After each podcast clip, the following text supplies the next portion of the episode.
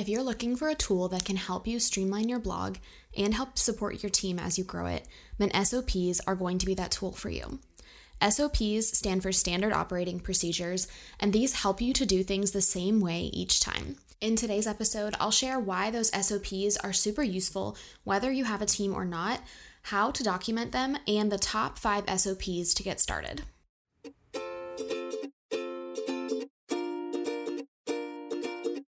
Hey friend, I'm Madison Wetherill, a web designer and branding strategist for food bloggers and your host for the Vine podcast. This show is all about supporting you as a food blogger as you grow your business. I'll share tips for designing your business and your website with intention so that you can build a blog that fits into your life, not consumes it. You'll hear tips for connecting with your audience, growing your blog, and tips for managing and designing your website, all in short, easy to consume, and actionable episodes. If you're ready to think differently about the strategies and tactics that you need to grow your food blog, you are in the right place. I'm so excited that you're here, friend. Let's get started. Hey, food bloggers, welcome back to another episode of the podcast. I'm so excited that you're tuning in this week. And as always, if this is your first time listening to this podcast, I hope that this episode will be helpful for you and will give you some actionable tips to help you grow and scale your food blog. Now, if you are new around here, you may not be familiar with what we do on this show, so let me do a quick introduction. My name is Madison Wetherill, and I am the founder and CEO of Grace and Vine Studios.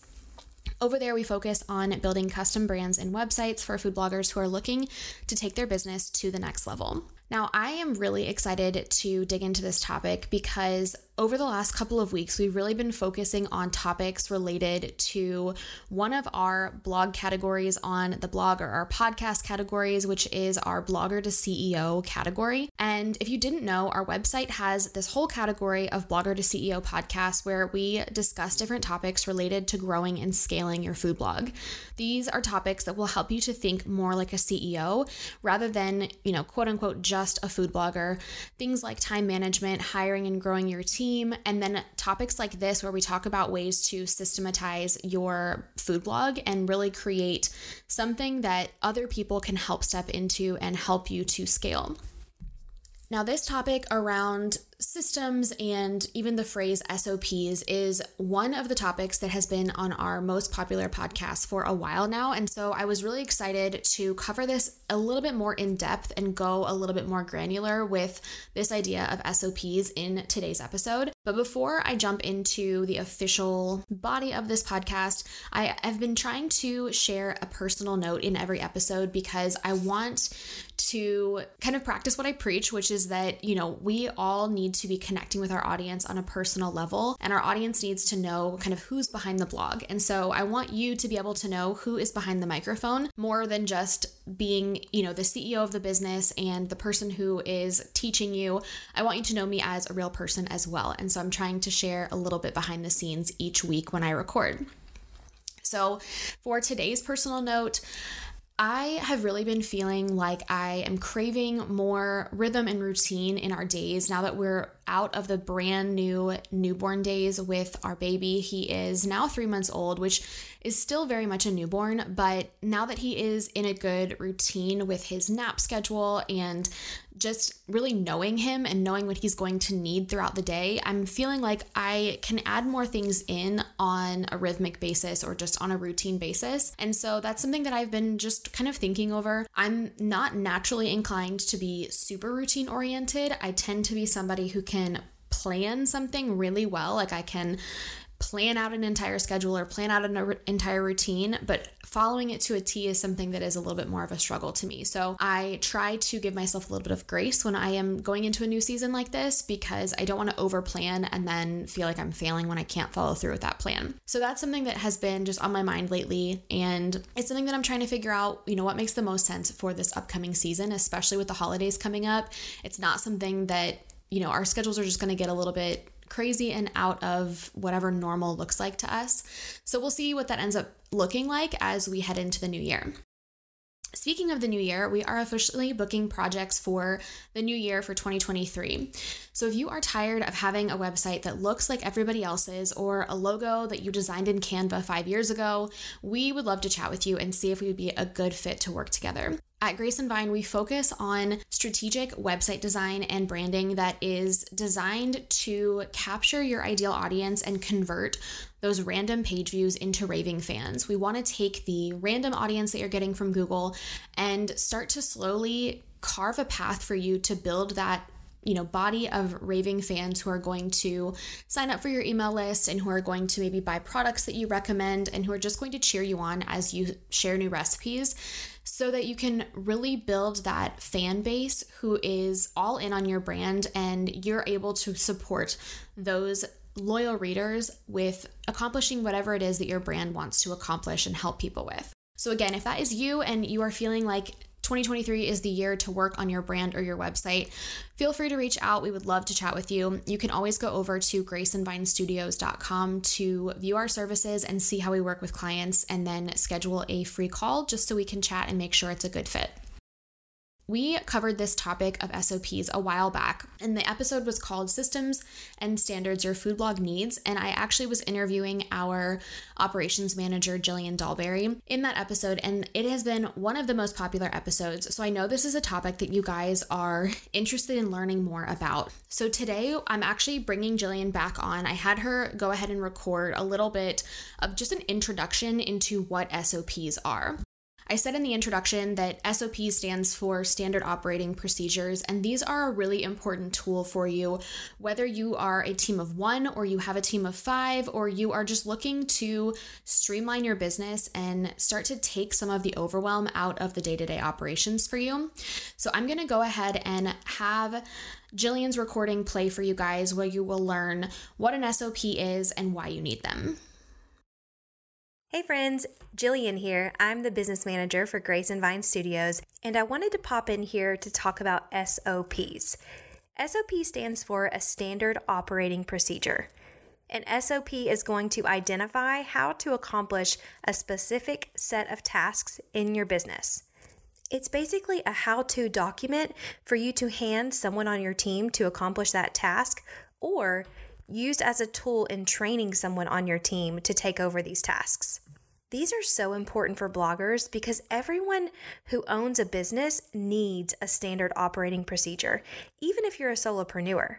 But one of the most valuable things that an SOP can provide you is the ability to outsource and offload these tasks to someone else. In addition to that, it provides clarity around these tasks and the purpose behind them. One of the greatest mistakes I see people making when they're building out standard operating procedures for their business is overcomplicating it. It doesn't have to be complicated, it's actually very simple. And I'm going to walk you through exactly what you need to do to document them. First, let's talk about where they need to go.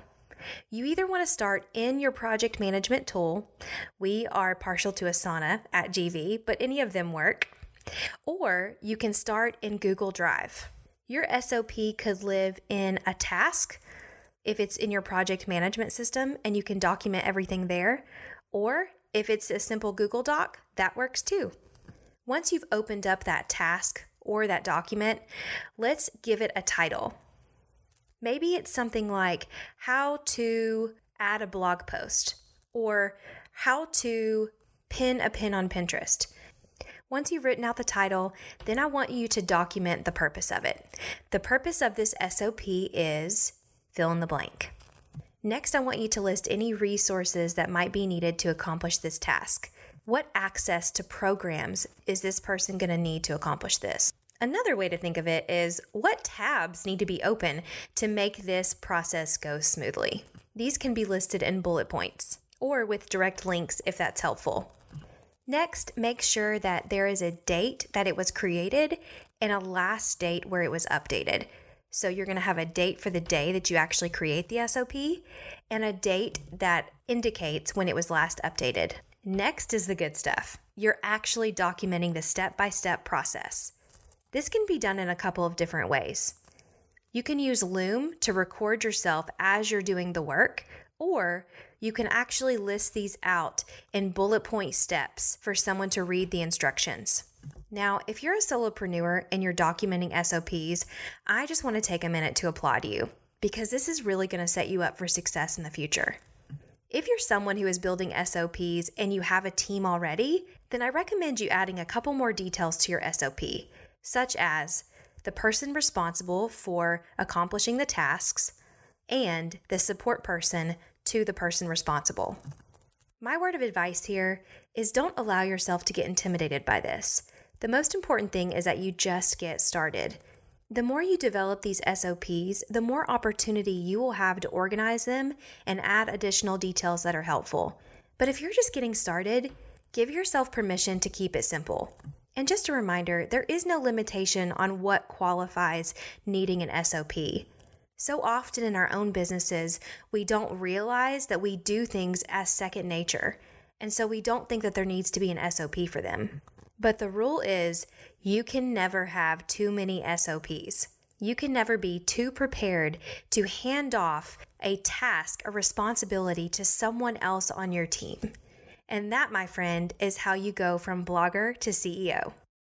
I love how clear Jillian makes it to just understand what an SOP is. And I knew that she was the right person to come and explain it to you guys because, to be honest, SOPs were not something that was a part of my business until I had Jillian on my team for probably almost a year. But now it's just become a rhythm that our team has. And as we do new tasks in the business, we will go ahead and document them. I want to highlight a couple more reasons why SOPs are important. SOPs really help you to reduce the inconsistencies in the tasks that you're doing in your business. I've talked before in some of the time management episodes about how when you try to reinvent the wheel every single time you do a task, you are probably not doing it the exact same way every time, but you're also using a lot more brain power to try to figure out how you want to do something every time. So, an SOP can create that standard for you of the exact checklist that you need to follow when you do a task. It also helps to set you up to be able to hire people in your business to help you do those tasks.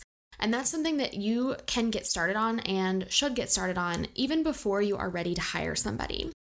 There's definitely nothing more stressful than hiring a brand new person to take things off your plate and realizing that you have nothing to give them and it's going to create all this work for you to be able to train them, for them to be able to take things off your plate. So even if you start by doing one SOP in your business per month, eventually this is going to add up. And when you do go to make that first hire, you will have things that are already documented for them to learn and be able to start doing for you. So, if you are a solopreneur, if you are the only person on your team for your blog right now, do you need those SOPs? I think the answer is yes, for the reasons that I just stated. It is going to help you to reduce those inconsistencies, to use less brain power, and to be more efficient and effective with your time. But again, when you start to work on those SOPs now, you're going to have a library of them to hand to somebody who either needs to learn about your business or who you're ready to hand off certain tasks for them. So don't be intimidated by creating these SOPs. If you are just a team of one, it's something that is really a lifelong journey of your business. You will continuously be able to add to this library of SOPs as you do more and as you get more used to creating these. So I would highly recommend starting with them now. What are five SOPs that you can get started with as a food blogger? Honestly, it was really hard for me to figure out kind of the first five. So if I say these ones and you're like, I don't know if that's the right one for me to start with, go with your gut and just start. But these are ones that I think are pieces of your business that could likely be outsourced or are just things that are really repeatable tasks that you do often in your food blogging business. And I think it would be really helpful to have the exact steps for those different things outlined. So, the first one is how to export edited photos from whatever photo editing program you're using, whether that's Photoshop or Lightroom. I would include any export settings. So, if you change the settings from the default, or even if you use the default, be sure to document that. And then also include instructions for how you want images named. This is something that is so easy to mess up, and it is such an easy workflow to get into if you set this up correctly documenting that workflow and making it something that you can follow every time even if you don't rely on viewing the SOP every time you're exporting images, documenting it once and referring to it a few times will help it to become muscle memory and you won't even have to review it every time. But in the future, if you ever have another photographer who works for you or you outsource that to somebody else, you'll be able to have that ready for them. The second thing is how to create pins for new blog posts on Canva. This is really important if you have certain Pinterest templates that you rely on, or if you have a certain process for the different colors that you're going to use in a pin, or what type of images you want to be used in that pin. Creating pins is one of the really easy things that you can outsource to a VA, especially when you have templates and this type of thing documented. The third SOP you can create is how to reply to comments on your blog. So, this could be something as simple as how you want to greet your reader. Maybe you always want to say, hey, with an exclamation point after their name. Or maybe you don't want to reply that way and you have another kind of formality that you want to use. Maybe you always want to have your team member sign their name and then so for example if i was on your team and i wanted to say you know thanks so much for the comment reader madison team grace and vine this is something that we've done a little bit as we have had other teammates be in charge of responding to comments or even responding to emails. That signature and making sure that your reader understands that that person is part of your team, even if it's not your name, is something that is just important to articulate if that is important to you when you're having team members reply to messages or comments from your blog. The fourth one that you can work on is how to find a keyword for your blog post. This is going to be a pretty lengthy SOP, but there is so much power in taking those really big tasks and concepts and breaking them down into step by step. Even if it's just for yourself, this is something that is very technical or can be very technical and can be time consuming if you don't have a process for it. So, finding keywords for your blog posts, if you can just document even the step by steps or which programs you use, what search volume you're looking for or what competition range you're looking for. All of those types of things can be really helpful. And this can be an easy task for someone to do for you if you have all of that information documented. The last one that you can start with is how to completely fill out a recipe card. This is a really great one for, again, somebody else to be able to help you with and can be a really good tool for you. If you have somebody who can do this for you, you're able to just even take a picture of the recipe that you've written down and be able to send it to a VA to fill out that recipe card for you. Now, with each of these things, it may seem like these are such small pieces of your business, but over time, when you're able to give somebody these small pieces, it will help you to stay in your zone of genius. It will help you to stay in creative mode and not have to get bogged down with some of these technical or administrative types of tasks, which is going to give you more time to operate in that CEO spot of your business and just do the things that you love to do. So, I hope this episode has convinced you that you need to start working on these SOPs in your business. I hope that you will take the time to create one of these, even if it's just one per week or one per month. If you have team members, one of the best things that you can do is to train them to create these SOPs on their own for the work that they're already doing. This works really well if you have people who are already established as team members and who have been doing certain things a certain way. And this can be great for if they need extra support in the future. Or even if something comes up and you need to step in and do their role for them, you are able to do their role in the exact same way that they do. And that is going to be really powerful for just efficiency and consistency in your business. This is also, again, great to have team members who are going to help you build that SOP library. So, if you need to hire a second assistant to help you with things, maybe that first assistant is going to move into a different role in your business, and you already have all of the training material you need to replace that person. Like Jillian said earlier in the episode, SOPs do not have to be complicated. This can be a really simple documentation of the things that you're already doing. And at the very least, even just creating those Loom videos that have you walking through a task and talking out loud as you're taking steps to complete that task can be so powerful when you need to rely on that information in the future. So don't make this complicated, food bloggers. Just start documenting the things that you are doing on a weekly or monthly basis that are repeated tasks in your business and just see how much lighter you feel knowing that that information is written down somewhere and is accessible to somebody else in the future.